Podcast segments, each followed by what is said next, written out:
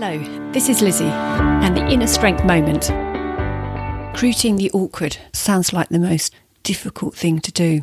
Not because it's difficult to recruit awkward people, but it just feels that life going forward will be really hard work.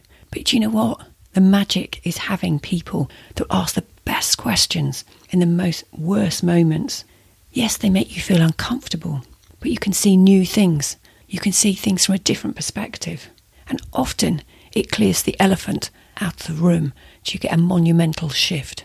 So when you think about who you're working with and who will give you the best impact in your team and your community, just remember the ones that you think may be awkward actually might be the best magic and your secret of your success.